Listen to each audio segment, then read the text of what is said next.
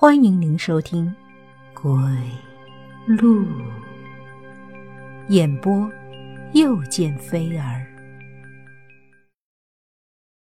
姐，外面有个人。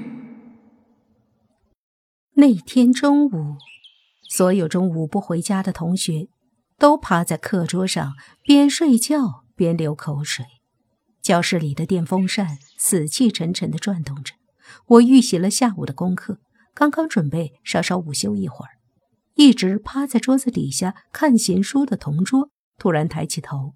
由于脑门放在课桌上太久，所以额头上有一条红红的压痕，看起来很诡异。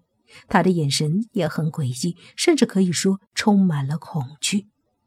他小声地问我：“你，你相信这个世界上有鬼吗？”我摇摇头。老师说：“我们是唯物主义者，这个世界上根本没有鬼。”老师的话都是对的吗？他把手里的杂志放在桌面上，杂志的封面是一个阴森森的女鬼，眼神呆滞，面无表情，在某种程度上和妹妹极为相似。同桌咽了口唾沫，继续说。我刚看了一个故事，说是六岁之前的小孩都可以看到大人看不到的东西，也就是鬼。这个故事里的小孩就看到了被爸爸杀死的妈妈，一直伏在他爸爸的背上，所以他总是对他爸爸说：“说什么？”我也忍不住的咽了口唾沫。他总是说。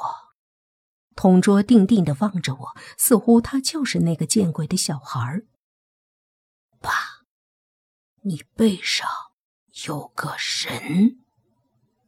我愣住了，突然很想尿尿，小腹胀胀的。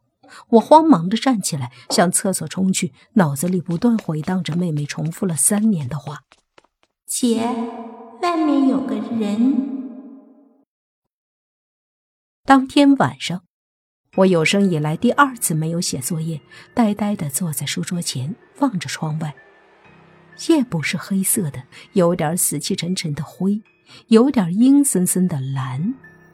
窗外的槐树叶子哗啦啦的傻笑，电线不安的左右摇晃。我感觉背后好像有无数的小细针顺着毛孔钻入身体，阴森森的凉，很别扭。我知道，他来了。每当他从背后望着我的时候，我就会有这种感觉。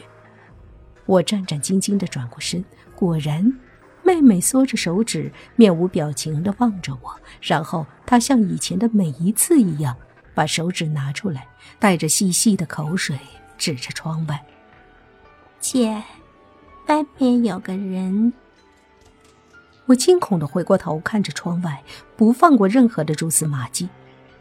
是的，我已经十二岁了，已经超过六岁了，所以我看不到。我看不到傻妹妹所看到的。我想，那个面色阴沉的女鬼正飘在窗外，像妹妹一样，面无表情地看着我，正如我看着她一样。我突然发现，看得见鬼并不可怕，可怕的是你看不见。你明明知道他就在那里，明明知道危险近在眼前，可是你看不见。如果看不见，你就无法躲避，无法防御，无法反击。我站起来，一步一步的退到床上。妹妹依旧固执的伸着胳膊指着窗外，然后木然而僵硬的转过身，手臂保持着平伸的姿势，直直的指着我的身后。那个，那个东西，在我后面吗？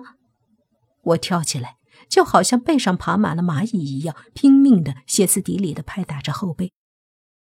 妹妹傻笑着，缓缓放下手臂，突然指了指自己，又指了指窗外，然后重新把食指放入口中，津津有味的吮吸着，出了门。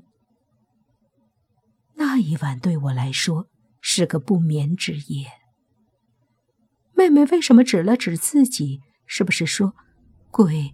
已经附在了他的身上，还是鬼就是他自己？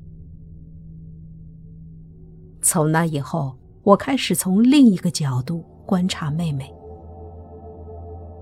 每当和父母在一起的时候，妹妹就会变得很呆滞，眼睛似乎永远在望着某处，又似乎什么都没有望着。